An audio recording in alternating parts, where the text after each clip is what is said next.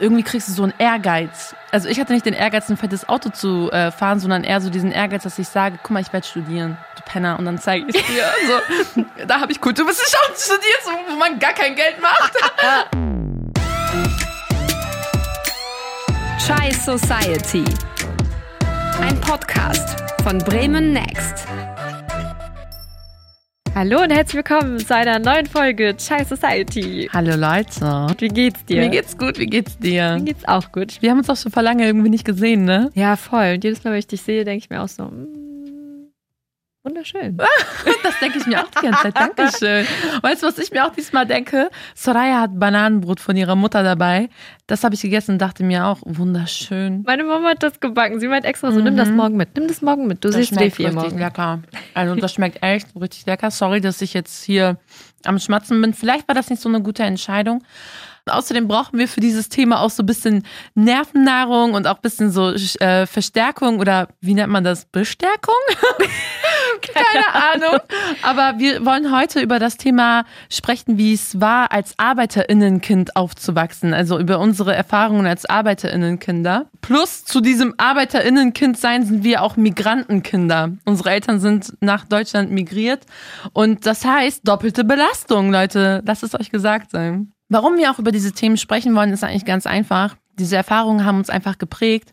Sie haben uns zu den Menschen gemacht, die wir heute sind. Und ähm, sie haben uns auch dahingehend geprägt, wie wir die Welt sehen, wie unsere Perspektive auf Dinge sind, wie wir fühlen, wie wir denken. Das fehlt irgendwie total oft, glaube ich, dieser Blickwinkel. Deswegen wollen wir heute darüber sprechen. Also wir beide arbeiten ja auch nebenbei beim Radio, in den Medien, machen Social Media, machen alles Mögliche so ein bisschen. Und in der Medienwelt fällt das natürlich auch immer krass auf. Also da muss man gar nicht in der Medienwelt arbeiten, damit einem das auffällt. Das merkt man auch, wenn man ganz normal irgendwie Fernsehen guckt oder sich Nachrichten anhört oder so. Es ist halt einfach immer noch alles sehr, sehr weiß. Was nicht bedeutet, dass diese Menschen ihren Job nicht gut machen, aber ihr wisst ja alle, wie das ist so, ne? Es geht einfach um Repräsentation und darum, Vorbilder zu schaffen für andere. Und deswegen ist das natürlich auch ein Problem. Aber nicht nur in der Medienwelt spielt das eine Rolle, sondern auch allgemein, zum Beispiel an den Unis und Hochschulen. Also wahrscheinlich, wenn ihr das gerade in diesem Moment hört und unseren Podcast auch schon ein bisschen länger hört, dann seid ihr wahrscheinlich genau einer dieser Menschen, die vielleicht schon mal in der Hochschule drin war oder in der Uni drin war und sich gedacht hat, wow, wo sind hier die ganzen Leute, die aussehen wie ich? Und du sitzt so im Vorlesungssaal und fühlst dich halt so anders halt einfach. Anders muss ja nicht immer unbedingt schlecht sein, aber es ist halt anders. Du fällst auf oder fühlst dich nicht so ganz richtig zugehörig. Und das ist in ganz, ganz vielen anderen Bereichen auch so. Natürlich gibt es halt auch die Anti-Beispiele so. Ne, wenn man jetzt zum Beispiel in bestimmten Jobs dann guckt, da sind dann vielleicht eher mehr Menschen, die Migrationsgeschichte haben oder so. Aber ich hatte zum Beispiel keinen einzigen Prof, der irgendwie Migrationshintergrund hatte oder so. Und da fragt man sich schon, kann es vielleicht damit zu tun haben, dass nicht doch so viel Chancengleichheit hier auf der Welt ist, wie wir uns das alles vorstellen? Weil es kann kein Zufall sein, dass es so wenige gibt. Und darüber wollen wir heute reden, wie Bildung und Chancengleichheit und was auch immer damit zusammenhängt, dass man ein Kind von Arbeiterinnen und Arbeitern ist. Genau. Und dazu haben wir euch auch auf Instagram befragt. Und zwar, ähm, wie sieht's aus? Seid ihr ArbeiterInnenkinder? Wie war das an der Uni und so weiter und so fort? Und da haben echt viele von euch mitgemacht. Und an dieser Stelle nochmal ein heftiges Dankeschön. Das freut uns immer so krass. Ja, dass man in so einer richtig kurzen Zeit, weil es ist ja nicht mal ein Jahr, dass wir gestartet sind. Und wir haben schon so eine richtig coole, süße Community mit Menschen, die unseren Insta-Kanal oder auch diesen Podcast irgendwie so als Safe Space sehen. Und das freut uns immer extrem. Wir werden immer so richtig emotional und denken uns so, oh mein Gott. Also Dankeschön wirklich für dieses Vertrauen auch. Ne? Schätzen wir sehr auf jeden Fall. Also wir werden auch im Laufe der Folge wieder so ein paar Sprachnotizen abspielen. Das heißt, ihr könnt euch schon mal darauf freuen. Vielleicht hat es ja eure Geschichte auch in die Folge geschafft. Ja. Also, aber erstmal, es hat sich ja jetzt so ein bisschen etabliert, Ja. haben wir schon äh, einen Tee eingegossen. Beziehungsweise ich habe einen Tee eingegossen, während Defi geredet hat vorhin. Es ist ein besonderer Tee diesmal. Ja, es ist Räubusch Vanilletee. Ich kannte Räubusch Vanilletee, ich glaube, 21 Jahre meines Lebens gar nicht. Ich habe es nämlich an der Uni kennengelernt, in meinem ersten Semester in der Cafeteria. Und das passt auch gerade richtig zu dieser Folge, weil du meintest ja gerade so, ey, die meisten, die irgendwie Migrationshintergrund haben und Arbeiterkind sind, so, ähm, die haben sich an der Uni voll fehl am Platz gefühlt. Ich habe mich gefühlt wie Haftbefehl. Das sage ich ja schon seit Anfang an von diesem äh, Podcast. Und damals habe ich halt immer mit meiner Freundin Ayşenur zusammen in der Cafeteria, wenn wir uns gedacht haben, Digga, was machen wir hier, ja? Haben wir immer Räubis Vanilletee getrunken, weil wir waren immer überfordert. Wir kannten uns mit den Seminaren nicht aus. Wir wussten nicht, wann wir unsere Seminare haben. Wir haben richtig Hochstapler-Syndrom des Todes gehabt. Wir hatten richtig krass schlechte Laune für sechs, sieben Monate lang. So das erste Semester war Katastrophe. Und der Geruch von Räubisch Vanille erinnert mich halt an so eine der schlimmsten Zeiten meines Lebens. Aber Fun Fact, ich liebe diesen Tee. Ich weiß nicht warum. Das passt richtig zu dir. Das ist so richtig wie die Tatsache, dass du es liebst, Liebeskummer zu haben. Das ist so richtig, du liebst einfach zu leiden. Du erinnerst dich zurück und während sie das erzählt, wie sie sich so richtig beschissen gefühlt hat an der Uni, hat sie so ein Grinsen von Ohr bis Ohr. Ihr könnt euch das nicht vorstellen. Das ist richtig Refi. Refi in a nutshell. Ich schwör's, ich habe richtig Dart in meinem Blut. Aber ich kann das verstehen. Ich kann das wirklich verstehen. Man hat ja so ein bisschen dieses, man weiß, du hast zwar vielleicht gelitten das erste Semester, vielleicht auch noch das zweite, aber du kannst es, hast du es eigentlich schon offiziell verkündet? Hast du es schon hier verkündet im Podcast? Nein. Ey Leute, nicht. Refi hat etwas ganz Besonderes gemacht. Sag's den Leuten. Ich habe meine Masterarbeit zu Ende geschrieben. ja. Hab noch nicht abgegeben. Ich gebe jetzt bald ab, aber ey, die ist einfach, die Masterarbeit ist einfach geschrieben, ja. Sie ist fertig. Ich schwör's Wer hätte das gedacht? Ich, ja. Ja, Spaß, ich habe immer gedacht. Ich habe immer, ich hab immer daran geglaubt, dass du die zu Ende Ja, aber schreiben wirst. irgendwann. Aber Irgendwann. irgendwann halt. Deswegen siehst du und du kannst dich halt zurückerinnern an die Zeit und überleg mal so, wo du angefangen hast und wo du jetzt bist. So, Ja. Masterarbeit ist fertig, einfach fertig und Ich schwör's dir. du hast es gemacht. Ich sitze hier einfach mit so einer wunderhaften Frau und trinke diesen Räubisch Vanilletee in einem Studio bei den Öffentlich-Rechtlichen und in einem Podcast auf. Ich höre Gott sei gedankt, wirklich. Das ist echt heftig, ne? Ja. Man, vor allem zu diesen Zeiten. So, wir müssen jetzt zwar nicht Corona und Pandemie und so weiter in jeder Folge erwähnen, aber es ist trotzdem so. Gerade in diesen Zeiten schätzt man das anders, einen Job zu haben. 100 Anders. Also es ist wirklich so, man schätzt jeden Cent, den man sich verdienen kann durch Arbeit und es ist wirklich, es ist schon eine heftige Zeit. Ja, und vor allem ist es ja auch so, wir kennen ja auch andere Arbeit, ne? Also von unseren Eltern und sowas kennen wir andere Arbeit und ähm, deswegen weiß man so Jobs, wie wir sie machen, einfach zu schätzen. Es ist einfach saubere Arbeit, wo wir nicht irgendwie die ganze Zeit Rückenschmerzen bekommen vom Tragen, sondern eher von Sitzen wie Quasimodo. Und ähm, das ist nämlich auch so ein Punkt, den man kennt als ArbeiterInnenkind. Und zwar der Traum vom sozialen Aufstieg. Also mit sozialen Aufstieg ist jetzt nicht irgendwie gemeint, man fängt mit äh, a little loan of one million dollars, so wie Trump an. Nein, sondern ähm, schon, dass man einfach diese saubere Arbeit in dem Sinne hat, dass man, wie mein Vater sagt, nicht einen Blaumann anhat, weißt du? Dass man irgendwie in einem besseren Viertel irgendwie wohnt, als zum Beispiel da, wo man aufgewachsen ist, wo man nicht die Nachbarn alles sagen hört irgendwie. Einfach so, wo man am Ende des Monats mal so fünf bis zehn Euro mehr hat, wo man sich nicht irgendwie Gedanken machen muss. Also sowas mit sozialem Aufstieg, nicht unbedingt so in der Villa oder sowas. Ist so. Also ich verstehe auch genau, was du meinst. Ich glaube, ich kenne das von meinem Mann ganz gut. Er hat halt immer so ein bisschen dieses Aufsteigen-Ding im beruflichen Sinne. So dieses, ja, jetzt mache ich gerade noch den Job und gerade habe ich meine Ausbildung fertig gemacht, aber in einem Jahr will ich die Stelle haben und danach will ich die Stelle haben und irgendwann, und wenn er sich so aufgeregt hat über irgendwen auf der Arbeit, hat er immer gesagt, irgendwann in zehn Jahren bin ich sein Chef. Und dann nehme ich ihn auseinander. Also er hat so immer dieses, und für mich war es immer so ein bisschen befremdlich so. Also ich habe mir immer gedacht, so, das ist ja jetzt auch nicht die Lösung all deiner Probleme, irgendwann sein Chef zu sein. Aber jetzt denke ich anders darüber. Also ich finde auch, dass in den letzten paar Jahren sich in meinem Kopf voll viel getan hat, weil ich immer ich will jetzt nicht sagen, ich habe ihn verurteilt, aber ich habe immer gedacht, was ist das für ein? Also warum, wie kann man so die Lösung all seiner Probleme in diesem Aufstieg sehen? Aber jetzt verstehe ich das, weil wenn du diese Ausbildung machst, ich kenne ihn ja jetzt auch schon ein paar Jahre, ich habe das miterlebt, wie er so, als wir so frisch verheiratet waren, wie er so nach Hause gekommen ist und dieses so Teer und Öl und diese richtig ekligen Materialien in seinen Fingernägeln drin war und man war einfach schmutzig, als man von der Arbeit gekommen ist und so wenn du das halt erlebt hast in der Ausbildung und eine handwerkliche Ausbildung machst, dann willst du halt einfach, oder in vielen Fällen ist es dann so, dann möchtest du aufsteigen. Und so sei diesen Leuten gegönnt. Ich verstehe es. Also ich kann mich jetzt richtig gut hineinversetzen, obwohl ich vielleicht selber nicht davon träume, irgendwann der Chef von diesem Laden zu sein.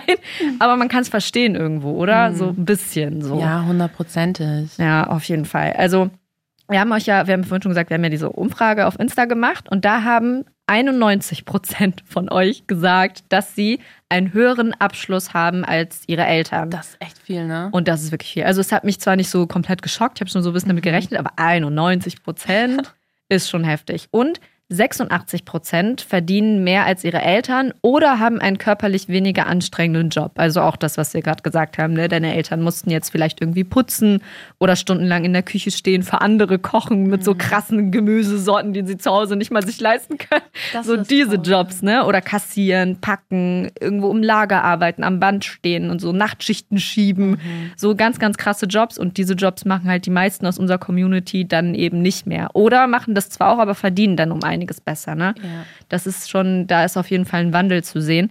Aber gerade das bedeutet natürlich auch, dass man diese Arbeit, die dann die Eltern gemacht haben, dann auch anders schätzt, ne? Ja. Als jetzt vielleicht so Kinder von ich sag jetzt mal ganz Klischee, Kinder von Ärzten und Anwälten. Wobei man bei Ärzten auch sagen kann, die verdienen zwar einen Arsch voll Geld, aber die schieben auch ihre Nachtschichten so. Ja, die sind auch schon krass im Leben drin. Aber sagen wir mal so diese Jobs, wo du halt sitzt, irgendwie einen Stempel machst, so Notar bist oder so, weißt du, so eine Unterschrift irgendwo raufsetzt und deine Mille verdienst am Ende des Tages. Ja, ja. Das ist schon so, das ist schon eine Frechheit. Ja, auf jeden Fall. Das ist schon ein bisschen frech. Ja. Und ich muss dazu sagen, also du hast ja die Geschichte von deinem Mann erzählt, ne? Ja. dass er sich halt immer so dachte, ich werde aufsteigen, aufsteigen. Mhm. Das erinnert mich halt daran, dass viele von uns sich ja auch das von den Eltern so anhören mussten. Ne? Zum Beispiel meine Mutter meinte immer zu mir, meine Mutter ähm, hat halt immer als Reinigungskraft gearbeitet und das macht sie tatsächlich auch immer noch. Und sie hat immer gesagt, guck meine Arbeit, mach du es besser. Also mach du so, dass du nicht diese Arbeiten machen musst. Also mhm. Also viele Eltern haben das ja den Kindern auch immer mit auf den Weg gegeben. So, ähm, wir arbeiten körperlich hart, damit ihr das nicht machen müsst. Und das ist ja irgendwo im Kopf geblieben. So ne, auch ähm, das hat ja auch viel mit Druck und sowas zu tun, aber auch so, das hat dich dann irgendwie geprägt dahingehend, dass du meintest, ey nein, ich mache jetzt was anderes. Ich werde einfach der Welt zeigen, dass ich die Enkelin von Gastarbeitern und die Tochter von dieser Putz, also Reinigungskraft und Putzfrau, wie sie ja immer so genannt wird, dass ich studieren kann und auch andere Dinge machen kann. So, du wirst dann, irgendwie kriegst du so einen Ehrgeiz und nicht unbedingt den Ehrgeiz, so was, also ich hatte nicht den Ehrgeiz, ein fettes Auto zu äh, fahren, sondern eher so diesen Ehrgeiz, dass ich sage, guck mal, ich werde studieren du Penner, und dann zeige ich es dir. So, da habe ich Kulturwissenschaften studiert, wo man gar kein Geld macht. Aber ey. Du hattest so. wenigstens einen guten Willen. Ja, wenigstens das. Aber ich kann das wirklich verstehen. Ich kann mich da richtig reinfühlen. Also es ist echt so, auch selbst wenn man zum Beispiel vielleicht ein bisschen genervt ist davon, dass die Eltern einem das so immer sagen und man sich denkt, nein, Mann, Geld ist nicht das Wichtigste. Irgendwann kommt man ja auch in so eine Phase, wenn man zum Beispiel seinen Abschluss macht oder so, mhm. dass man sich denkt, ja, Hauptsache, ich habe einen Job, der mich glücklich macht. So, ihr, ihr kennt alle diese Phase. Dann kommen die ersten Rechnungen und man denkt, okay, ja, schön, aber ich will auch einen Job, der mein Konto mhm. deckt. So, also es ist so, es ist einfach so. Irgendwann realisiert man das und ich habe halt das Gefühl, dass das bei Kindern von Arbeitereltern nochmal so ein bisschen anders ist und früher kommt. Also dieser ja. Schlag in die Fresse kommt früher, weil den hast du eigentlich von Anfang an. Die ist von Anfang an bewusst, das Konto muss gedeckt sein. So glücklich sein ist schön und gut, aber wenn du am Ende des Tages nichts hast, um dein Essen zu bezahlen, dann bringt dir glücklich sein auch nichts. Also man hat so ein bisschen diesen Druck.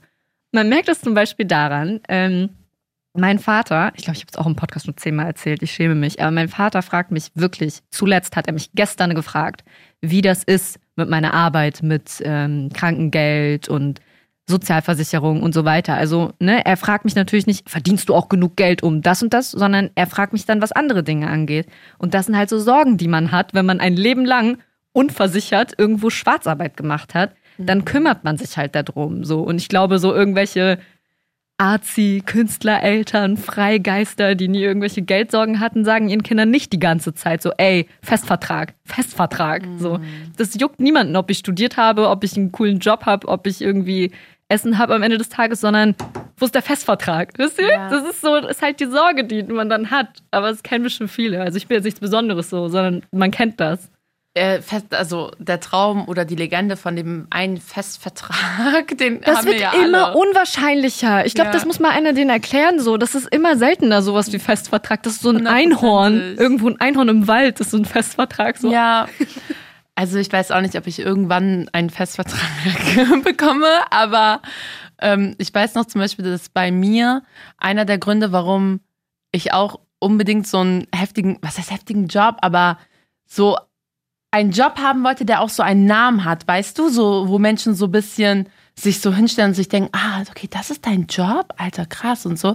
Den hat man auch so ein bisschen äh, mitbekommen, auch dadurch so wie die Eltern behandelt wurden. Ne? Das hat man dann ja auch so manchmal zum Beispiel ähm, gemerkt, wenn man mitgegangen ist und die Fabrik von dem Vater oder der Klasse gesagt hat, was dein Vater macht und so weiter. Girls Day, Boys Day, ihr erinnert euch. Genau, genau. mein Vater konnte mich da halt nie mitnehmen irgendwie oder wollte er nicht. Und ähm, in Bezug darauf haben wir auch eine Sprachnachricht bekommen von einer ähm, Zuhörerin, die anonym bleiben möchte. Diese Nachricht hat bei mir richtig viele Flashbacks irgendwie ähm, hervorgeholt und ich war sehr emotional, als ich es gehört habe. Ich bin auch ein paar Mal mitgegangen, um ihr zu helfen. Das war so ähm, nach den Bürozeiten in den Büros zu putzen und so. Das ist so merkwürdig. Das ist so merkwürdig. Manchmal sind die noch in ihren Büros und wie die einen auch ignorieren. Und das hat mir immer das Herz zerrissen, dass die einfach die Eltern als Arbeiter nicht mal würdigen. Also dieses Wissen, dass die Eltern für ihre Arbeitgeber einfach nur, ja, einfach wirklich nur Ware sind, die ähm, oder Objekte, die für sie arbeitet und sonst nichts. Und dass die Eltern sich auch nicht wirklich dessen bewusst sind. Die nehmen das halt so hin, weil sie kannten es gar nicht anders und das ist okay für die. Aber als äh, Kind von ihnen bricht es einem echt richtig das Herz. Oh mein Gott. Was denkst du? Ja, es macht mich ja krass traurig, ne? Also, meine Eltern haben nie geputzt, also wir waren keine Reinigungskräfte. Also sie haben nie geputzt. Bei uns zu Hause wurde einfach nie geputzt. Nein, ihr wisst schon, ne? Also meine Eltern waren keine Reinigungskräfte, aber es ist trotzdem so relatable einfach. Also ich weiß, dass wir haben ja vorhin kurz über Girls Day und Boys Day gesprochen so ich weiß, dass es immer so diesen Struggle gab, oh, ich habe noch keinen Platz, bla bla bla und so. Und dann kam immer so, ja, mach doch bei deinen Eltern. Und ich bin so, ja, mein Papa hat aber keine Anwaltskanzlei, wo ich mal ihm chillen kann den ganzen Tag, sondern mein Papa ist halt Koch so. Also es ist halt nicht das Gleiche. Es ist halt, der Job wird anders angesehen. Ja, es ist schon, es ist schon krass. Aber du, äh, sag du, weil du meinst ja, es hat dich so heftig berührt, weil du ja einfach gleiche Story hast wahrscheinlich, ne? Mit Mama. Ja. Deine Anne hat doch geputzt, oder? Ja. ja. Und ähm, ich habe also das, das passiert ja öfter, dass man irgendwie die nochmal kurz unterstützen möchte und dann nochmal so mitgeht, wenn die im Büro putzen. Und ich habe eine Zeit lang als Kassiererin gearbeitet in einem Supermarkt da bei uns in ähm, Bremen-Himmeling richtig lange, viereinhalb Jahre. Oh mein so. Gott, du warst bestimmt die netteste Kassiererin ich der war Welt. unglaublich. Die haben alle immer so viel mit mir geredet und ich dachte mir so, Digga, jetzt geh. also, geh einfach, yes. Mann, wirklich, also ich bin, ich bin halt die ganze Zeit am Lachen, auch wenn ich irgendwie voll abgefuckt bin. Leider. Auf jeden Fall. Ähm, und da an meinem ersten Tag, weil meine Mutter meinte so, du kriegst da direkt einen Festvertrag. Komm, wir machen dich da jetzt Kassiererin, ne? Und ich habe davor in einem ähm, in so einer Fabrik geputzt. So, wir mussten halt wirklich das, was du mit den Händen meintest, so richtig viel. Ähm, so in die Fugen rein und ja, so, ne? Das hat so wehgetan mit meiner Cousine. Wir sind um 5 Uhr morgens mit Bus und Bahn hingefahren, wo alle aus dem Feiern zurückkamen. Und dann dachte ich mir so, ey, das ist voll das Upgrade hier. An der Kasse sitzen und arbeiten. So, ich so, Digga, ich mach das. Das ist heftig, der Job ist heftig. Bin ich hin und dann an meinem ersten Tag meinte dann irgendjemand so, ja, wer ist sie denn? So, ne? Und dann die, da meinte halt die Frau, die mich eingearbeitet hat, ja, das ist die äh, Tochter der Putze.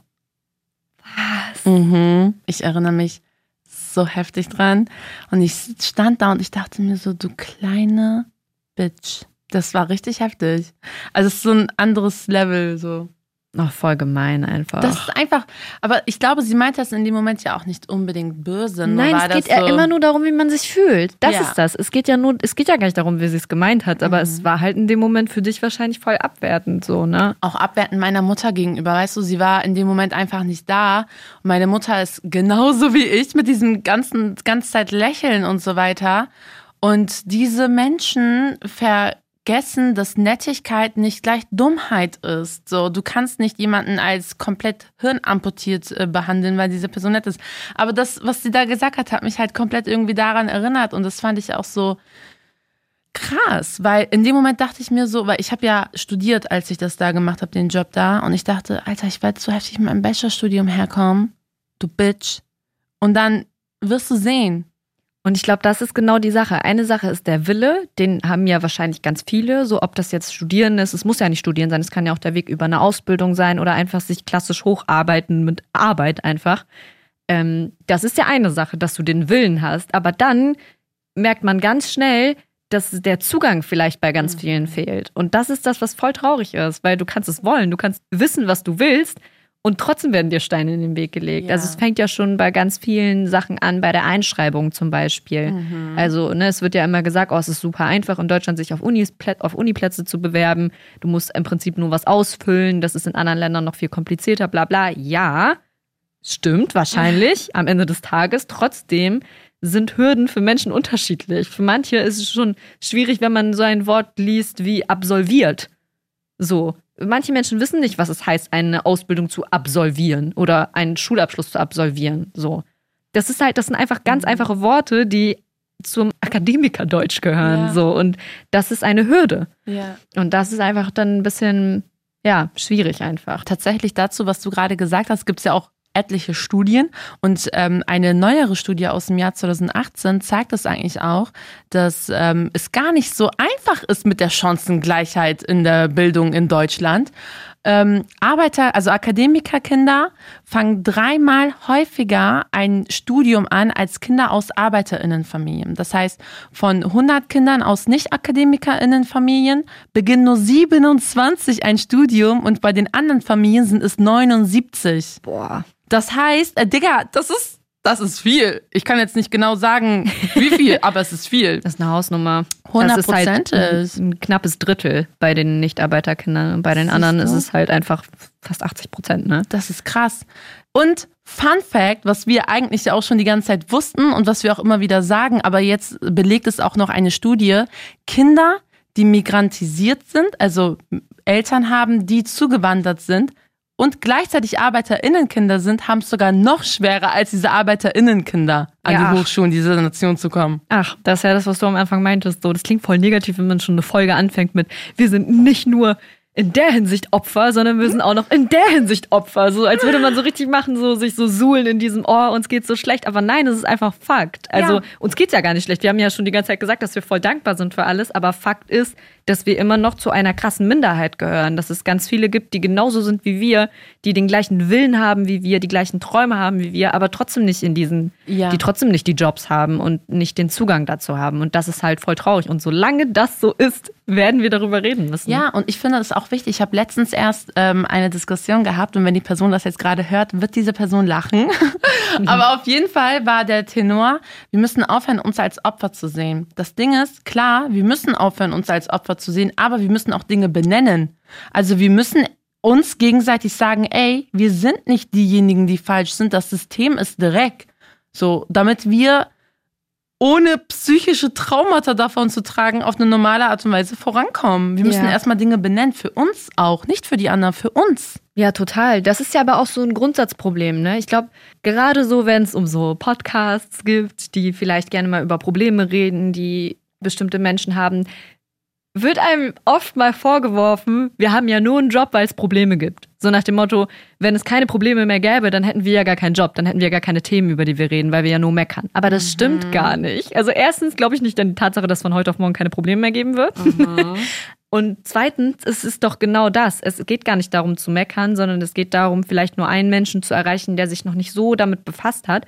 Oder vielleicht auch nur einen Menschen zu erreichen, der genau damit relaten kann und sagt, ey, ja Mann, ist mir auch passiert. Ich bin ja gar nicht alleine. Ja. Also es hat eigentlich eher so einen empowernden Aspekt als ein, oh, wir setzen uns jetzt hier hin, machen die Mikros an und meckern richtig einen ab eine Stunde lang. So, ey, darauf haben wir eigentlich auch keinen Bock. Ja. Es geht gar nicht ums Meckern. Es geht eigentlich voll, also der Vibe ist immer voll cool. So, falls es vielleicht manchmal nicht so rüberkommt, ist es gar nicht so. Der Vibe ist immer gut. Ja. Die Stimmung ist immer richtig, richtig entspannt und es geht echt eigentlich nur darum, sich auszutauschen. Und deswegen freuen wir uns ja auch immer so, wenn wir Nachrichten von euch bekommen. 100 Prozent ist. Ja, auf jeden Fall. Und äh, was ich auch ganz interessant fand, also wir haben ja gerade über die, die zu der Studie, die du gerade genannt Ja. hast, da ging es ja gerade um, um Studieren. Und es ist ja auch so, dass zum Beispiel mein Elternhaus als Arbeiterelternhaus zählt, obwohl meine Mutter in ihrem Heimatland studiert hat.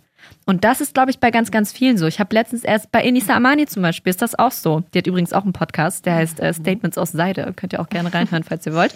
Aber ähm, genau, bei ihr ist es auch so. Sie erwähnt das auch ganz oft, dass ihre Mama im Iran Medizin studiert hat und äh, hier in Deutschland dann irgendwann sich auch aufgerafft hat und dann nochmal angefangen hat, von vorne an nochmal Medizin neu zu studieren. In einem neuen Land mit einer neuen Sprache, also komplett wild auf jeden Fall. Aber ähm, genau das betrifft halt eben ganz viele und viele machen es nicht. Viele können das dann nicht, dass sie von Anfang an nochmal neu anfangen zu studieren, weil sie dann eben Kinder haben, die sie betreuen müssen oder andere Sorgen einfach. Mhm. Und das, äh, ja, das kennt man auf jeden Fall auch. Also meine Mama hat ihr Studium tatsächlich nicht zu Ende gebracht, aber sie hat auch nicht die Möglichkeit bekommen, das hier zu Ende zu machen, sondern sie hat einfach nur von null an nochmal anfangen müssen. Sie musste sich ihren Schulabschluss sogar anerkennen lassen, wo du dir auch denkst, hey, die war da drüben in der Uni eingeschrieben. Ja, sie hat einen Schulabschluss, aber das musste erstmal komplett anerkannt werden und man musste zu irgendwelchen Übersetzungsbüros hin und bla bla bla bla, bis sie dann irgendwann eine Ausbildung machen durfte. Ne? Das ist so krass, weil ähm, ja. das zeigt ja eigentlich, wenn man okay, jetzt kommt die Kulturwissenschaftlerin in mir, aber wenn man so über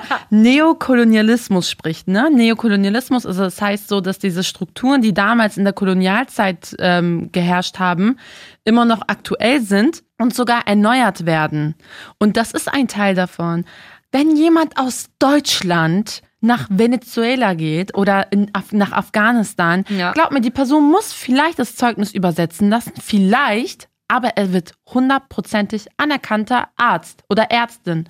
So. Aber dort, weißt du, damals, als ich in einem anderen Job gearbeitet habe, immer wenn wir, das war in einem Einkaufszentrum, und immer wenn wir auf Klo gegangen sind, war da ein Mann, der geputzt hat. Und normalerweise sind ja meistens Menschen, die die Toiletten putzen, Frauen, ne? Aber er war ein Mann und er war auch noch so richtig adrett immer die ganze Zeit, ne? Guck mal, der Job, den er gemacht hat, ist vielleicht nicht so anerkannt. Aber der Typ konnte so viele unterschiedliche Sprachen, weißt du? Und der, der war ein Studierter. Also er kam aus ähm, einem afrikanischen Land, aber ich weiß jetzt gerade nicht welchem Land. Aber der war auf jeden Fall studiert und hat hier in Deutschland Toiletten geputzt, weil sein Studium in dem Land hier nicht anerkannt wurde. Wie krass ist das? Das macht mich so sauer. Das macht, macht das auch richtig sauer. sauer. Ja, ist so. Also klar, jetzt kommen, vielleicht kommen jetzt Leute, die sagen, ja, das hat alles irgendwelche bürokratischen Gründe und so weiter. Aber nein, ich finde das perfekte, also ja, hat es wahrscheinlich, aber das perfekte Beispiel ist das, was du gesagt hast, dass es umgekehrt einfach nicht so ist oder in vielen Fällen nicht so ist. Umgekehrt ist so, ach, du kommst aus Deutschland, ach, du kommst aus Europa. Oh, naja, na klar, du wirst ja schon irgendwie gebildet sein. Ja. So, dich kriegen wir hier schon ins System rein. So, weil andersrum funktioniert es halt. Das ist das Ding. Und das, ist, das sind halt so diese Strukturen, die damals. Das ist die Macht des Wissens. Mhm. Hast du? Hast du schon mal gehört? Also, ich habe das öfter schon gehört. Ähm, hast du schon mal den Spruch gehört? Da und da zu studieren ist ja bestimmt auch einfacher als hier. Das nicht, aber wenn ich zum Beispiel gesagt habe, ja, ähm, die lassen sich die Augen in der Türkei lasern, war sowas wie, oh, mhm. oh ne, voll gefährlich. Mhm. Und ich denke mir, Digga, nein. Das machen da auch Ärzte, ne? Aber genau, genau. Und da, genau in die gleiche Richtung. Darauf wollte ich hinaus, weil das ist das nämlich. In ganz vielen Ländern ist ja der Beruf einer Krankenpflegerin oder eines Krankenpflegers auch ein Studiumsberuf, ein Akademiker, ihr wisst schon. In der Türkei ist es so. Genau, in ganz vielen Ländern ist das so. Und in Deutschland ist es ja nicht so. Und dann, wenn man halt irgendwie sagt, ja, meine, meine Mama hat keine Ahnung, in Kolumbien oder mhm. sonst wo ähm, Krankenschwester studiert, dann ist auch so, ja, das ist ja aber nur ein Ausbildungsjob, weißt du? Und damit fängt es halt schon an. Oder dass ja. man sagt, ja, du hast, keine Ahnung, irgendwo im Ostblock oder so Medizin studiert. Ja, da kommt ja aber auch jeder rein. Da mhm. darf sich ja jeder in Medizin einschreiben. Da ist das ja so und so. Bruder, du hast überhaupt gar keine Ahnung, worüber du redest. Also erstens zum Beispiel in Lateinamerika ist es so, also an der Uni, wo ich auch mein Auslandssemester gemacht habe, dass es so krass gestaffelt ist, wie viel Geld das kostet. Das heißt, es kommt schon mal gar nicht jeder in diesen Studiengang rein. Du musst schon mal richtig viel Patte bezahlen, überhaupt eingeschrieben zu werden in Medizin oder Krankenschwester oder was auch immer. Ähm, oder Krankenpflege und was auch immer. Äh, und dann ist es auch noch mit Sicherheit genauso anstrengend. Also wer bist du, um äh, zu entscheiden, so hier in Europa zu studieren, ist was anderes, ist anders wert als irgendwo anders auf der Welt. Ja. Da fängt das schon an, finde ich. Finde ich auch, hundertprozentig. Und das führt dann halt dazu, dass so viele gebildete Menschen in diesem Land zu ihrem sowieso schon ähm, rassistischen Ver Verhalten oder in der rassistischen Hierarchisierung auch noch dieses ArbeiterInnen-Stempel-Ding bekommen. So, ihr seid Migranten und Arbeiter. Ciao. Das ist halt total traurig. Aber ich muss an dieser Stelle auch einfach sagen, wir haben es halt geschafft. Zum Glück, wir sind studierte Menschen so. Es war hart. Ich habe viel Räubusch-Vanille-Tee getrunken, aber wir haben viel geweint und viel geweint, Alter, so viel an mir gezweifelt, aber wir haben es tatsächlich geschafft und ähm, wenn du halt niemanden hast, der dich irgendwie finanziell unterstützen kann oder dich gedanklich auch unterstützen kann, ist es halt tatsächlich schwierig. Ich habe zum Beispiel eine Freundin, die ihre, eine sehr, sehr gute Freundin von mir, mhm. die ihre Bachelorarbeit von ihrer Mutter hat Korrektur lesen lassen. Und das ist, also das mir sind die Augen aus den Augen gefallen. Sie hat das so komplett normal erzählt. Sie sagt, ja, meine Mama hat das Korrektur gelesen und ich war so, in welcher Lebensrealität? So. Also meine Mama von Herzen, aus Liebe hätte sie es auch gemacht. Mhm. Aber in unserer Lebensrealität findet sowas eigentlich gar nicht statt. Eigentlich ist es eher umgekehrt, dass du deine Bachelorarbeit schreibst, währenddessen übersetzt du irgendwelche Briefe und versuchst, irgendwelche Bewerbungen Korrektur zu lesen. Also, also das ist alles so Hilfe, die du nicht hast. Natürlich. Und da muss man es irgendwo alleine schaffen. So. Ich denke, das macht einen stark. Und wie du auch am Anfang gesagt hast, man hat diese gewisse Willenskraft, die dahinter ist, aber es erschöpft einen auch. Ja. Erstens erschöpft es dich und zweitens fremdelt man auch immer mit Situationen, die eigentlich gut sind. Das heißt, eigentlich denkst du so, ja gut, jetzt bin ich hier eingeschrieben und darf hier studieren, eigentlich ist doch alles gut. Aber man fremdelt damit, man hat ein bisschen so ein schlechtes Gewissen und man fragt sich die ganze Zeit, was mache ich eigentlich hier? Also das ist so Hochstapler-Syndrom, Imposter-Syndrom, darüber wollen wir auf jeden Fall auch noch mal eine Folge machen Ja. in den nächsten Monaten, sag ich mal. Ähm, ja, aber das ist auf jeden Fall komplett real. Also, dass du dir Ja. denkst, okay, was mache ich eigentlich hier? Und nicht nur schlechtes Gewissen, sondern auch so Gesprächsthemen, wenn man so mit anderen redet oder so hört, wie Kommilitoninnen so quatschen und erzählen so, ja, und ich habe da und da und in der semesterfreien, Quatsch, in der vorlesungsfreien Zeit, dann fliege ich nach Südafrika und du denkst dir so, in der vorlesungsfreien Zeit jobbe ich, damit ich irgendwie halbwegs über die Runden komme und arbeite dann noch mehr in Ballerschichten und guck, wie ich irgendwie arbeiten kann, um nicht von der Krankenversicherung rauszufliegen. Also es ist komplett Parallelwelt. Es gibt diese Leute und es gibt halt diese Leute. Und das Ja. merkt man an der Uni ganz krass, oder zumindest habe ich das ganz krass gemerkt. Ich habe das auch sehr krass gemerkt. Und ähm, das mit dem Fremdeln, das fängt ja auch schon damit an, dass man irgendwie so Wissensbestände nicht hat, ne? Also, dass so ähm, einem was fehlt und wo man, ich hatte zum Beispiel immer so eine Liste und die habe ich auch immer noch, aber gerade als ich mit der Uni anfing, wurde die Liste riesig mit so Namen und Büchern und Dingen, die ich lesen musste, die ich mir aneignen musste. Und auf Instagram haben wir ja auch gefragt und ey, 87 Prozent der Menschen meinten, sie mussten sich für den Job oder für die Uni nochmal so Wissen selber aneignen. So aktiv. Das ist so viel. Das ist echt viel. Das ja, ist klar. viel. Ich meine, ganz ehrlich, wenn du in einem Haushalt lebst, das klingt immer so gemein, wenn wir das sagen. Wir meinen das gar nicht böse. Wenn du in einem Haushalt aufwächst, wo jeden Abend am Esstisch zusammen gegessen wird, wo jeden Abend Tagesschau läuft, wo jeden Abend politische aktuelle Diskussionen am Tisch irgendwie besprochen werden, so, dann ist das einfach ein anderes Aufwachsen, als wenn das Ganze nicht passiert. So. Und das äh, ist ja austauschbar. Es ist ja schon so, ich rede zum Beispiel mit meinem Papa auch ganz viel über tagespolitisches Geschehen, also wirklich über Weltpolitik. Er hat so viel Wissen, er redet über Dinge, da habe ich teilweise so, er ist so, hast du noch nicht da und davon gehört? Ich so, nein, ich habe heute noch keine Nachrichten geguckt. Er so, du arbeitest doch bei den Nachrichten und er ist immer voll up to date, aber trotzdem macht, geschieht dieser Austausch ja nicht auf Deutsch. Und das macht schon einen Unterschied. Weil wenn du dann an der Uni bist und diese ganzen Akademikerbegriffe um dich herum geworfen werden, dann fühlt man sich halt erstmal einfach anders. So. Wir erinnern uns noch ganz genau an diese eine Folge, die wir mit der Connection Welle aufgenommen haben. Ihr erinnert euch, ich weiß gar nicht, wie hieß die nochmal. Aber es ging auf jeden Fall um das K-Wort. Ja. Es ging also eigentlich gar nicht um dieses Thema. Aber da wurde das Thema aufgemacht, warum ich so rede, wie ich rede. Und mir wurde so ein bisschen, ich sag jetzt nicht unterstellt, aber es wurde so in Frage gestellt, dass ich mit Absicht so rede, um irgendwie zu vertuschen oder ihr wisst, was ich meine, um irgendwie so ein bisschen so davon abzulenken, dass ich eigentlich andere Wurzeln habe, um mich so zu verdeutschen, um so möglichst deutsch zu klingen. Aber das ist gar nicht so. Ich habe es überhaupt gar nicht so bewusst gemacht. Aber doch, es stimmt, dass man sich eben durch Lesen, durch irgendwelche Hörsachen, durch, durch Informationen sich diese Begriffe aneignet. Ich bin nicht mit diesen Begriffen groß geworden. Ich habe mir diese Begriffe angelesen. Das stimmt. Und das ist irgendwo etwas, was man selbst, ja, selbst an Aufwand noch hat, on top. Ja. Aber darauf kann man ja auch an sich stolz sein. Dass man das gemacht hat. Also, dass man, dass man am Ende tatsächlich da- das sozusagen hinbekommen hat, so Aber zu ist man sprechen wie das? diese Menschen. Aber ist man das? Also so rein objektiv, wenn wir jetzt nicht über mich reden würden, sondern über eine dritte Person, würde ich auch sagen, ja, so Girl, so sei stolz auf dich, so voll geil. Aber man selber ist irgendwie nicht man so selber ist stolz. nie stolz auf sich. Nee, irgendwie nicht. Man selbst ist einfach immer so fies zu sich selbst. Man, man sieht Dinge nicht, weißt du, die Ist man so. erreicht hat oder sowas. Und ich habe an dieser Stelle eine Frage an dich.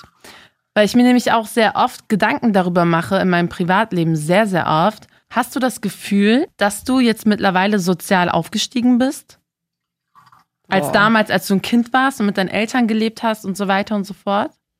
Mm, Per Definition wahrscheinlich ja, weil ich in einem in einer Gegend lebe mittlerweile, die nicht mehr so aussieht wie die Gegend, in der ich aufgewachsen bin. So, also wahrscheinlich, wenn wir jetzt uns an diesen Sachen heranhangeln, dann ja, weil ja, wir wahrscheinlich am Ende des Monats, ähm, mein Mann und ich, wenn man uns jetzt so als einen Haushalt sieht, haben wir wahrscheinlich am Ende des Monats mehr Geld zur Verfügung, als meine Eltern es damals hatten. Alleine schon die Tatsache, dass wir beide ein Einkommen nach Hause bringen, ist ja schon anders als damals bei meinen Eltern, wo nur mein Papa ein Einkommen nach Hause gebracht hat.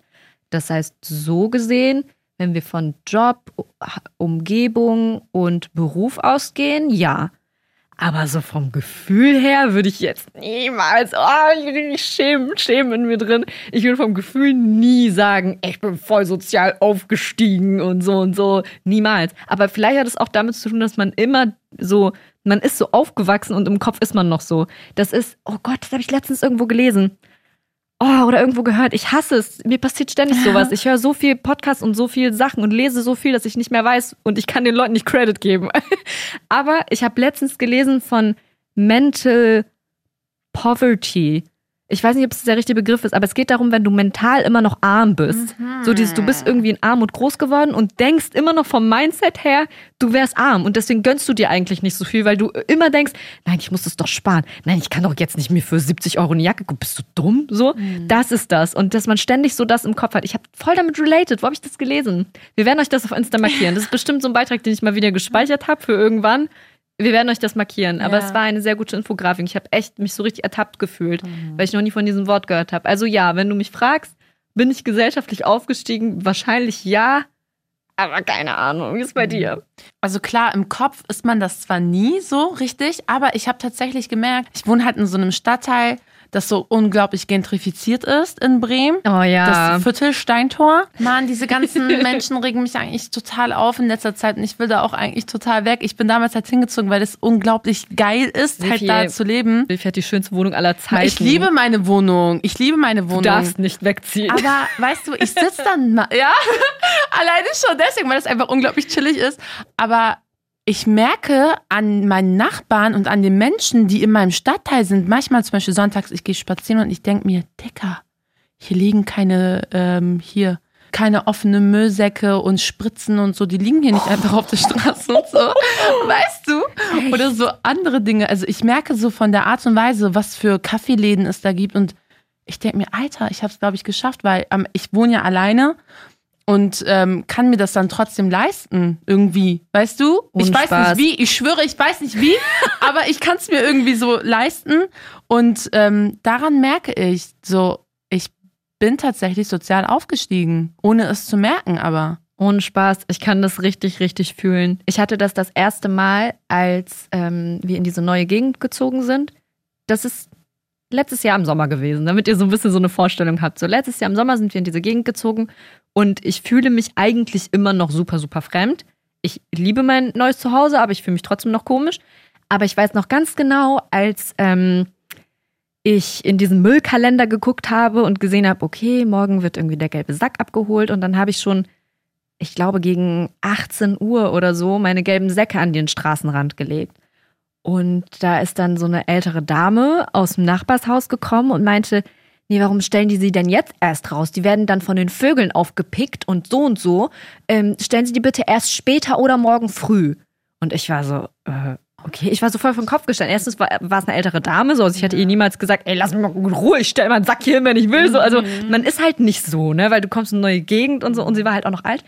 Und äh, dann, so habe ich auch gemerkt, warum ich nicht so schlagfertig darauf reagieren konnte, weil ich mir die ganze Zeit dachte, was für Sorgen hast du? Ja. Deine Sorge ist es gerade allen Ernstes, dass dieser Müllsack von Vögeln aufgepickt wird und dann auf deiner Straße vielleicht irgendwie ein Joghurtbecher von mir liegt. Ja. Ist das deine Sorge?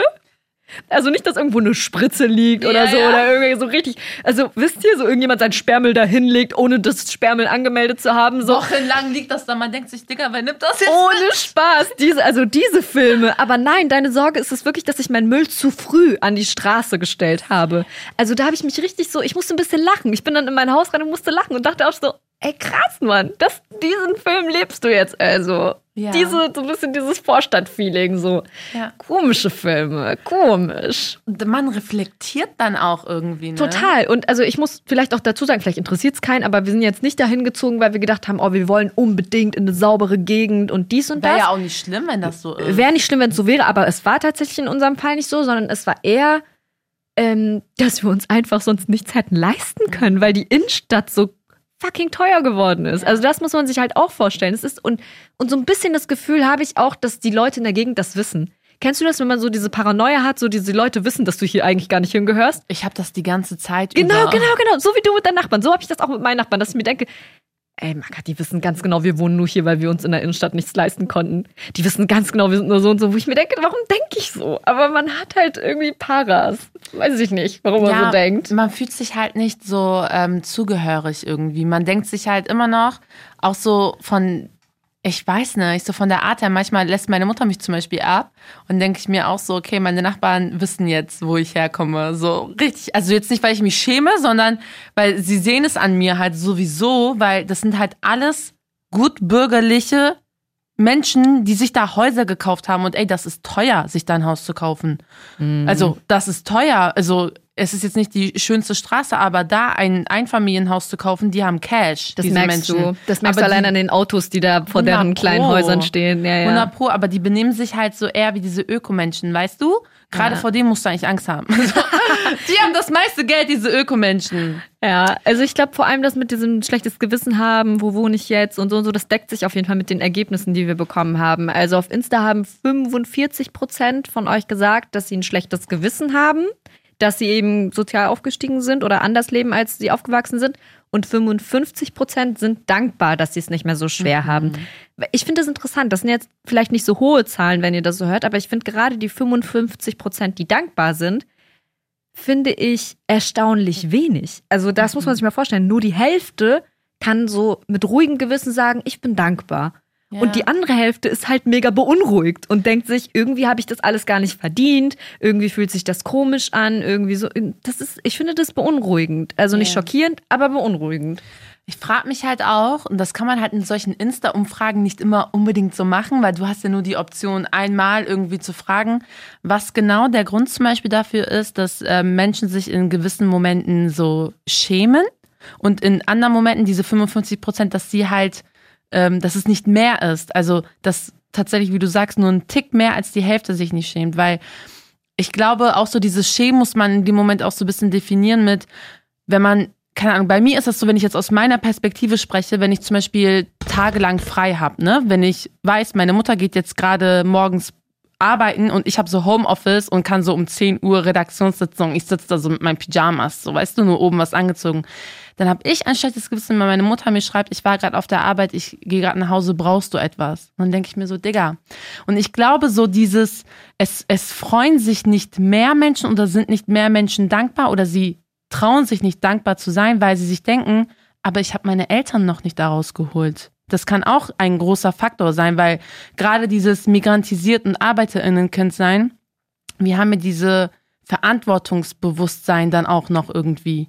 Das, also das ist zum Beispiel bei mir immer ganz krass und ich kann mir vorstellen, dass das bei sehr vielen so ist. Ich glaube auch auf jeden Fall. Also ich glaube, das kann man schon so gut zusammenfassen, dass eine Sache, die uns eben voll geprägt hat, so aufgewachsen zu sein, ist eben, dass wir Arbeit ganz anders schätzen, egal wie groß oder wie klein der Aufwand dieser Arbeit ist oder wie das Ansehen von dieser Arbeit ist. Das Ja. wird einfach geschätzt. Es gibt keine dreckige Arbeit. Ich glaube, ich habe noch nie so oft diesen Satz gehört wie in letzter Zeit. Es gibt keine schlechte Arbeit. Jede Arbeit ist gute Arbeit. Nicht jede Arbeit ist gut 100%. bezahlte Arbeit, Ja. aber jede Arbeit ist gute Arbeit.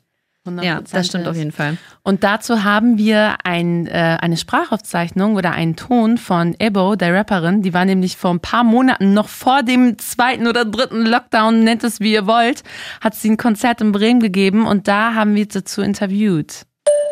Ich glaube, zum einen hat es mich sehr geprägt im Sinne von, wie ich mit anderen arbeite. Ich schätze Arbeit von anderen Leuten sehr.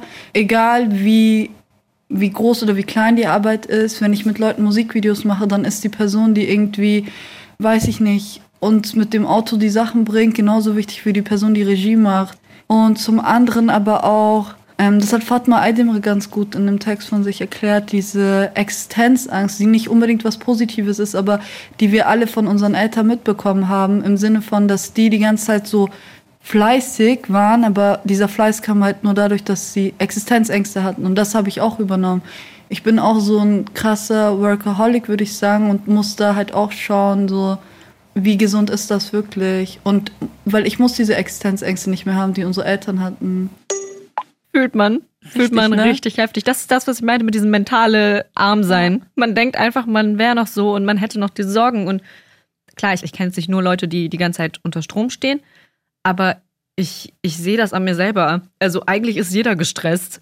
Eigentlich so, selbst die, die entspannt sind und irgendwie rausgehen mit ihren Freunden und so, selbst die sind innerlich gestresst, weil man einfach eine gewisse Sorge hat in sich drin. Also Geld ist halt immer Thema, so, weil es halt in der Kindheit einfach nicht so oft Geld gab oder wenig Geld. Und deswegen sind heute immer noch viele halt entweder extrem sparsam und fühlen sich halt schlecht, wenn sie Geld ausgeben, wie ich vorhin gesagt habe, mit dieser teuren Jacke, die man sich mal holt oder so, weil früher hätte man sich die halt nicht leisten können. Mm, Oder aber es gibt dann den umgekehrten Fall. Man kauft sich dann noch protzigere Sachen, weil man es eben jetzt kann. Und beides sind halt vollkommen legitime Wege, damit umzugehen, weil das ist halt die Lebensgeschichte von einem Menschen. Da Ja. kannst du dich nicht hineinversetzen und da hast du auch eigentlich gar kein Recht, darüber zu urteilen. So. 100%. Jeder geht anders mit, ich will jetzt nicht sagen Traumata, aber ich, es muss ja nicht unbedingt ein Trauma sein, mit wenig Geld aufzuwachsen, aber jeder geht anders mit seiner Lebenserfahrung um. So. Ja, hundertprozentig. Ich glaube, wir haben dazu auch eigentlich eine ganz gute Sprachnotiz bekommen. Und zwar genau zu diesem Thema, wenn man eben wenig Geld hatte, dass man dann vielleicht ein bisschen mehr Geld ausgibt. Sefa kennt das richtig gut und hat uns dazu eine Sprachnotiz geschickt. Bei uns Türken gibt es ja so ein Sprichwort, hep içimde kaldı. Also das ist halt immer in mir so geblieben, der Gedanke halt, als Kind konnte ich es mir nicht leisten, als Kind konnte ich es mir nicht kaufen. Und jetzt, wo man halt erwachsen ist und dann halt auch noch flüssig ist, da denkt man sich, ach, ich könnte mir das halt gönnen. Also man kauft es eigentlich nicht für sich selbst, sondern man kauft es sich für das Kind, was in einem noch drinnen lebt. Äh, für das Kind, was halt damals ein Nein gehört hat. Nein, wir kaufen es nicht, weil es einfach zu teuer ist. Und dann denkt man sich so, ja, ich gönne diesem Kind jetzt etwas. Und das muss jetzt nicht etwas so, äh, etwas sehr teures sein. Es kann halt wirklich Schokolade sein, so diese teure Schokolade, die man halt bei den Almans mal gegessen hat, aber zu Hause nie halt essen konnte. Man, man ist richtig berührt von dieser Nachricht, aber Sefa denkt nicht, dass wir uns nicht merken, dass du richtig Cash hast. Also das nächste Mal, als wir uns sehen im echten Leben, weißt du ganz genau, wer die Rechnung von uns zahlt. Hundertprozentig. Und Wie wir wollen so- von dieser Schokolade. Wie er so richtig, richtig so, richtig zurückhaltend gesagt hat, dass man jetzt flüssig ist. aber ich weiß, was du meinst. So, man weiß genau, was man meint. Hundertprozentig. Merken wir uns trotzdem. Eine andere Eigenschaft, die ich zum Beispiel auch an mir irgendwie ähm, all die Jahre immer gesehen habe und auch immer noch sehe, ist so diese Selbstständigkeit. Die sehe ich aber auch bei dir. Ich sehe das eigentlich bei so vielen ArbeiterInnen-Kindern. So dieses Selbstständigsein, immer überlegen, okay, ich muss meine Rechnungen bezahlen, ich muss dies machen, jenes machen. Du kannst viele ArbeiterInnen-Kinder nicht darin sehen, wie sie so himmelhoch jautzend sitzen und sich denken, wie mache ich das jetzt und alles, weil wir hatten nicht diese, dieses Privileg. So. Das, das ist doch das, was ich meinte, mit diesem innerlich gestresst sein. Das Genau. ist für mich der beste Radar. So, ich habe auch das Gefühl, ich habe so ein Arbeiterkind-Radar. Zum Beispiel äh, Larissa hier aus dem Bremen Next Team, die auch den Podcast für Millionärs hat. Larissa ist auch so ein Mensch, noch bevor ich davon erfahren habe, dass sie auch in, ich sage jetzt mal eher einfachen Verhältnissen groß geworden ist, wusste ich das schon, habe ich das schon irgendwie gerochen, so in ihrer Art zu sein, weil sie eben auch ein sehr verantwortungsbewusster Mensch ist. Natürlich auch ganz viele andere tolle Eigenschaften, die sie hat. So, das soll jetzt nicht das Einzige sein, aber sie ist halt auch sehr empathisch. Sie kümmert sich immer um andere. Sie ist immer so, ja, eben sehr verantwortungsbewusst, aber sie macht halt auch ihren eigenen Scheiß. Also sie verlässt sich nicht darauf, dass andere das erledigen, sondern sie macht das alles selbst und hat so ein krasses Verantwortungsbewusstsein. Und das ist für mich auch so, ich wusste es, man hat es Ja. schon gerochen, so daran erkennst du Leute. Man erkennt das tatsächlich daran. Und der Grund dafür ist ja auch, weil die Eltern so viel am Arbeiten waren, weißt du, so die, vor allem wenn man so das älteste Kind ist, so wie ich, dann hat man sowieso die Verantwortung für die jüngeren Geschwister irgendwie. Und ähm, eine Zuhörerin hat uns auf Instagram auch nochmal so geschrieben, sie hat keine Sprachaufzeichnung geschickt, dass sie sehr viele Jahre dachte, sie wäre von ihrem Vater nicht geliebt, weil der nicht immer nach der Arbeit halt in die Schule gehen konnte, bei dem Elternsprechtag irgendwie sitzen konnte. Und das versteht man als Kind natürlich nicht, aber der war halt kaputt und auch solche Dinge, also wir mussten uns mit unseren Lehrern ähm, herum irgendwie streiten, damit wir eine bessere Note, das hat nicht unsere Mutter für uns gemacht. Und solche Dinge, also damals, was so die Traumata von damals sind, so die Trauer hat uns ja irgendwie bestärkt. Und jetzt ist man so, dass man sich denkt, okay, ich muss irgendwie meine Sachen bezahlen, so, ich muss das herausfinden. Also kann ich hundertprozentig nachvollziehen. Auch eine andere Sache, über die wir ja jetzt schon viel gesprochen haben, ist so dieses Dankbarsein und dieses Wertschätzendsein. Und dazu haben wir auch tatsächlich eine Sprachaufzeichnung von Robin bekommen, die mich so richtig glücklich gemacht hat, weil ähm, wenn man halt nicht viel hatte, weiß man vieles am Ende viel mehr zu schätzen. Also ich bin so dankbar dafür, dass ich so aufgewachsen bin, wie ich aufgewachsen bin. Ich meine natürlich, man hätte alles viel einfacher, unbeschwerter und mit weniger Kopfschmerzen haben können. Aber ähm, dadurch, dass ich eben so aufgewachsen bin, wie ich bin, und ich will nicht sagen, dass wir super arm waren und es hat irgendwie, es hat auch nie an irgendwie irgendwas gefehlt oder so. Aber es ist einfach Fakt, dass wenn ich heute in einen, in einen Supermarkt gehe oder so und ich kaufe mir dort den Käse, den ich will, der dann, keine Ahnung, echt super teuer ist, oder wenn ich äh, spontan in ein Restaurant gehe und dort einfach 30 Euro lasse, dann tut mir das nicht weh. Oder wenn ich irgendwo mir Klamotten kaufe, die ich vielleicht gar nicht brauche, dann weiß ich aber, ich bezahle das mit meinem Geld und ich habe dafür gearbeitet und ich weiß es einfach so viel besser zu schätzen als jemand, der mit einem goldenen Löffel im Mund geboren ist. Ich weiß heute, was es einfach bedeutet, kein Geld zu haben. Deswegen, wenn ihr jemanden seht, der sich vielleicht einen richtig teuren Käse kauft oder vielleicht ein teures Auto oder ein richtig teures Statussymbol oder so, vielleicht nicht direkt als erstes denken, was ist das für ein trauriger Clown, sondern vielleicht mal so in Erwägung ziehen, dass das für den was voll Heftiges ist. Ja, also, oder für die natürlich. Es gibt natürlich auch Frauen, die sich krasse Autos und krasse Statussymbole holen. Hundertprozentig Songül. Liebe Grüße. Ja. Sie hört das eh nicht. Meine Kanackenfreunde hören keinen Podcast. Oh Mann. Genau, und ähm, dieser Gedanke, dass man immer hart arbeiten muss, das, das hast du eigentlich auch schon eben gerade erwähnt, ne? Ähm, dass man die ganze Zeit sich so denkt, Leistungsdruck, Leistungsdruck, Leistungsdruck. Digga, das ist eigentlich eine psychische Störung, das wissen viele von uns nicht. Ich glaube, ganz viele wissen nicht, dass wir eigentlich alle psychisch krank sind. Hundertprozentig. Es ist nicht normal, die ganze Zeit denken zu müssen, man muss für alle in seiner Familie sorgen. Das ist nicht normal. Das ist nicht normal. Das ist ein Knacks. Hundertprozentig. Und das müssen wir dir jetzt auch sagen, Dennis. Denn er hat uns auch eine Sprachaufzeichnung geschickt. Als migrantisiertes Arbeiterkind auf einem überwiegend reichen und weißen Gymnasium zu sein, hat mit mir so einiges gemacht. Zum Beispiel habe ich unter anderem dadurch so richtig internalisiert, dass ich immer richtig, richtig viel hasseln und arbeiten muss, um gleichwertig zu sein, wie damals in der Schule eben die anderen weißdeutschen Kinder, deren Eltern keine ArbeiterInnen waren, sondern Anwälte, Anwältinnen, Ärzte, Ärztinnen und so weiter. Und das hat auch bis heute Auswirkungen auf mein Selbstwertgefühl. Vor allem, wenn ich mal Phasen habe, in denen ich nicht so produktiv bin oder nicht so produktiv sein kann, dann geht's mir dadurch auch oft schlechter. Und natürlich ist auch großer Erfolgsdruck da, da man den eigenen Eltern oder da ich meinen eigenen Eltern ja irgendwie zeigen will, dass man es einerseits geschafft hat und andererseits will man denen auch irgendwie was zurückgeben, da meine Eltern ja unter viel, viel schwierigeren Lebensumständen gelebt und gehasselt haben und ich mir denke, im Endeffekt haben die ihr Leben dafür aufgeopfert, dass ich jetzt gewisse Privilegien genießen kann und Bildung genießen kann. Eine Antwort, die auch sehr oft reinkam, war, dass viele von euch das Gefühl haben, dass sie ihrer Community etwas zurückgeben wollen. Ob man sich ja zum Beispiel ehrenamtlich engagiert oder sogar finanziell gewisse Institutionen unterstützt. Und dazu hat uns Merve eine Sprachnotiz geschickt. Also der Wunsch für meine Community da zu sein, einen positiven Einfluss zu haben auf das Leben anderer, das Leben von, von Menschen, die so hart arbeiten, irgendwo leichter machen zu können und dass das für mich Erfolg definiert. Also Erfolg heißt für mich, das zu teilen, was man hat und zu versuchen, das Leben anderer leichter zu machen. Ja, und teilen heißt halt eben nicht immer nur teilen mit Freunden und dann irgendwie die Rechnung übernehmen, sondern vor allem für viele auch teilen mit der Familie und da Rechnungen übernehmen. Ähm, ihr erinnert euch an die Umfrage, die wir gemacht haben? Da haben mehr als die Hälfte der Menschen, die mitgemacht haben, also 54 Prozent, angegeben, dass sie ihre Familien finanziell unterstützen. Und das ist, glaube ich, auch so ein krasses Arbeiterklasse-Ding, weil man merkt, dass die Leute, die uns folgen, die Leute, die uns hören, das sind junge Menschen. Und ich sage jetzt mal so, wenn man diese finanziellen Sorgen als Kind nicht gehabt hätte, dann wäre das, glaube ich, das Alter, wo du auf gar keinen Fall daran denkst, deine Eltern zu unterstützen, sondern daran denkst, wie spare ich mir Geld zusammen, um mir eine Weltreise zu finanzieren? Wie spare ich mir Geld zusammen, um meine Traumhochzeit mir zu finanzieren? Also ihr wisst schon, so diese klassischen Life-Goals, die man in seinen 20ern, 30ern vielleicht noch hat.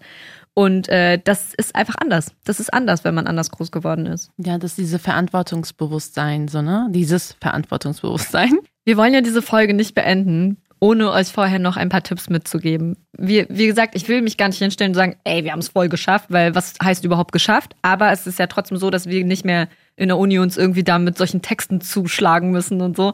Deswegen haben wir vielleicht ein paar Tipps für euch, die euch helfen könnten. Also erst einmal, was mir so geholfen hat, war dieses Akzeptieren, wer ich bin. Akzeptieren, dass ich aus einem ähm, Haushalt komme, das eben von ArbeiterInnen geführt wurde. Ich, meine Eltern sind ArbeiterInnen und nicht zu versuchen, so zu sein wie diese Menschen auf der Arbeit oder an der Uni, weil sie meine Struggles nicht kennen.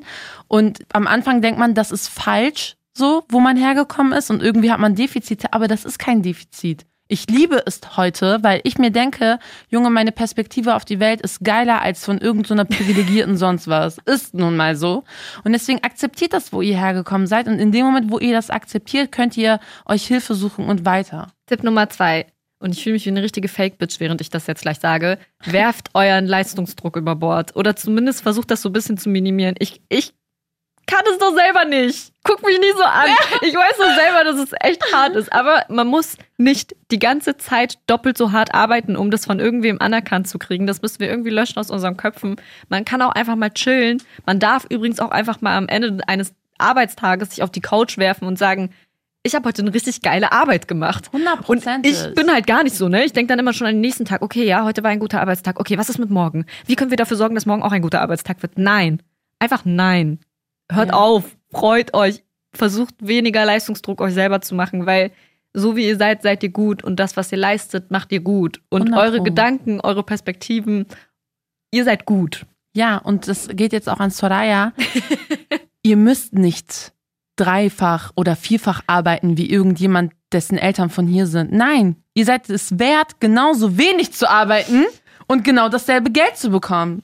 Die letzte, äh, der letzte Tipp, den wir haben, ist auf jeden Fall Allianzen bilden. Also seid Gatekeeper, seid TüröffnerInnen, helft euch gegenseitig. Das heißt, wenn ihr irgendwo seid und dann irgendwie mitbekommen habt, ey, hier suchen die gerade jemanden, der ähm, hier arbeiten soll und so weiter, gibt Bewerbungen ab, helft euch gegenseitig mit Wissen teilen oder mit so Tipps geben und einfach mal zuhören, euch gegenseitig empowern, miteinander reden, weil wir brauchen unsere Netzwerke. Wir müssen alles zusammenschaffen, anders geht das nicht. Und für all diejenigen unter euch, die wie Soraya und ich das jetzt endlich nach Jahren geschafft haben, nicht die Uni hinter sich haben oder die Hochschule, da haben wir noch einen Tipp von Ebo für euch.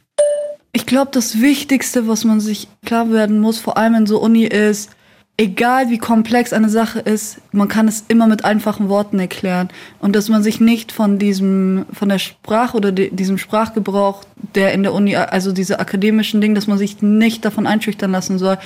Diese Leute sind nicht smarter, eure Professorinnen sind nicht smarter, sie sind einfach nur gebildeter in diesem Fach eben, was sie machen. Und das macht sie aber nicht zu intelligenteren Menschen als euch. So, so wagt es euch, Sachen zu kritisieren, wagt es euch, Sachen anzuzweifeln. Wenn ihr ein ungutes Gefühl bei etwas habt, spricht es aus, so. Amen. Amen. Preach. Wirklich, genau Ist das, was so. sie sagt. Ich habe erst, nachdem ich meine erste Bachelorarbeit abgegeben habe. Meine erste Bachelorarbeit. Ja. das ist so. Mann, nein, ich habe ja, naja, das ist, wie es ist. Meine zweite werde ich irgendwann in 30 Millionen Jahren abgeben. Du weißt doch, wie das ist. Ja. Aber das erste habe ich noch richtig krass durchgezogen. Ähm, oh mein Gott, eine Träne für mein Grundschullehramtsstudium, was ich irgendwie in zehn Jahren erst beenden werde.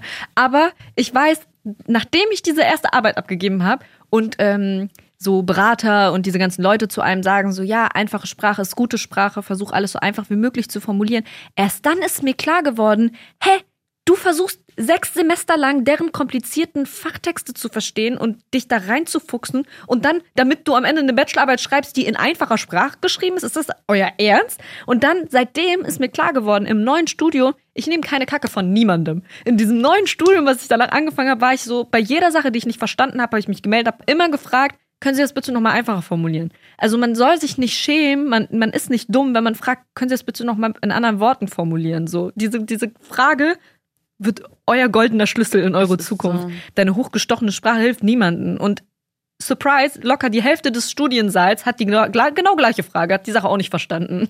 100. Und es gibt natürlich auch die Klassiker, also Anlaufstellen, die genau für Arbeiterkinder ausgerichtet sind. Eine, die man sich gut merken kann, ist arbeiterkind.de. Und da helfen euch nämlich deutschlandweit äh, ehrenamtlich Helfende, die diesen gleichen Background haben wie ihr und die helfen euch dann, den richtigen Studiengang zu finden oder Stipendien zu finden und die unterstützen euch auch bei allen möglichen Bewerbungen. Genau, und eine zweite äh, Anlaufstelle, die ist gerade perfekt für SchülerInnen. Und zwar helfen euch da StudentInnen aus ganz Deutschland, die auch einen ArbeiterInnen-Background haben mit euren Hausaufgaben. Gerade in der Corona-Zeit ähm, ist es ja sehr schwierig. Heide heißt die ähm, Organisation. Und das sind alles Menschen, die das auf ehrenamtlicher Basis machen. Also richtig, richtig gute Online-Plattform. Falls ihr euch fragt, wie das geschrieben wird, wie ihr die findet, wir werden euch auf Insta dazu auf jeden Fall nochmal was fertig machen. Dann gibt es auch noch die Swans-Initiative. Das ist eine Initiative, die sich vor allem an junge Studentinnen richtet, die mhm. einen Migrationsbezug haben oder irgendeine Migrationsgeschichte. Und bei dieser Initiative ist es so toll, dass da so viele inspirierende Frauen mitmachen, die sich gegenseitig unterstützen, aus verschiedenen Bereichen kommen, sich gegenseitig hochziehen und pushen und Wissensaustauschen. Also es tut der Seele einfach wirklich, wirklich gut, sich mit Menschen auszutauschen, die einfach ähnliche Erfahrungen gemacht haben. Ja, ich bin auch in dieser Initiative, Leute. Also, damit ihr Bescheid wisst. Seitdem ist Revier glücklich und lebt ein besseres Leben. Ey, ich bin wirklich viel glücklicher seit der Initiative. Also, Ohne Spaß. Du bist da doch durch Abby hingekommen, ne? Ja. Auch eine Kollegin hier aus, der, genau. aus dem Bremen Next Team. Also, Abby. das ist echt ein Riesennetzwerk an Leuten. Sehr, Richtig sehr toll. hilfreich für die Seele. Also, ja. das war's von uns. Es war wieder eine sehr lange Folge, aber ja. Wir hoffen, ihr habt beim Hören genauso viel Spaß, wie wir beim Aufnehmen hatten. Die Ergebnisse der Umfrage teilen wir auf jeden Fall in den nächsten Tagen auch noch auf Insta und wir speichern das dann auch in den Highlights ab. Da könnt ihr das immer nochmal nachgucken, falls ihr es verpasst habt. Ja. Ihr könnt uns auch gerne Anregungen schicken, Input schicken, uns eine DM schicken, uns eine Brieftaube schicken. Schickt uns, was ihr wollt. Ihr könnt das alles machen. Oder ihr nutzt ganz oldschool das Kontaktformular auf der Seite bremennext.de. Wir hören uns dann wieder in zwei Wochen, überall da, wo es Podcasts gibt und natürlich in der ARD Audiothek. Und dort haben wir auch ein Hörtipp für euch. Und zwar geht es um den Mord des äh, jungen Burak 2012 äh, in Berlin-Neukölln. Damals war er 22 Jahre alt. Burak Bektasch ist sein ganzer Name und der Mord ist bis heute nicht aufgeklärt. Und in der ARD Audiothek könnt ihr euch anhören unter dem Namen Wer hat Burak erschossen? Wie der Journalist Philipp Meinhold jahrelang zu diesem Fall geforscht hat und recherchiert hat. Und ich sag mal so, Sneak Peek, es sind nicht nur irgendwelche Rowdies mit beteiligt in dem ganzen Fall. Also richtige True Crime für euch nochmal. Richtige True Crime, aber auf einer richtig wichtigen Basis. Und das sollte kein Downer sein, Leute. Inshallah hat euch diese Folge viel gebracht. Auf irgendeine Art und Weise Empowerment. Wir knutschen euch. Für uns ist es immer Empowerment, mit euch irgendwie in Kontakt zu stehen und diese Folgen zu machen. Wir haben euch lieb. Chai Society. Ein Podcast von Bremen Next.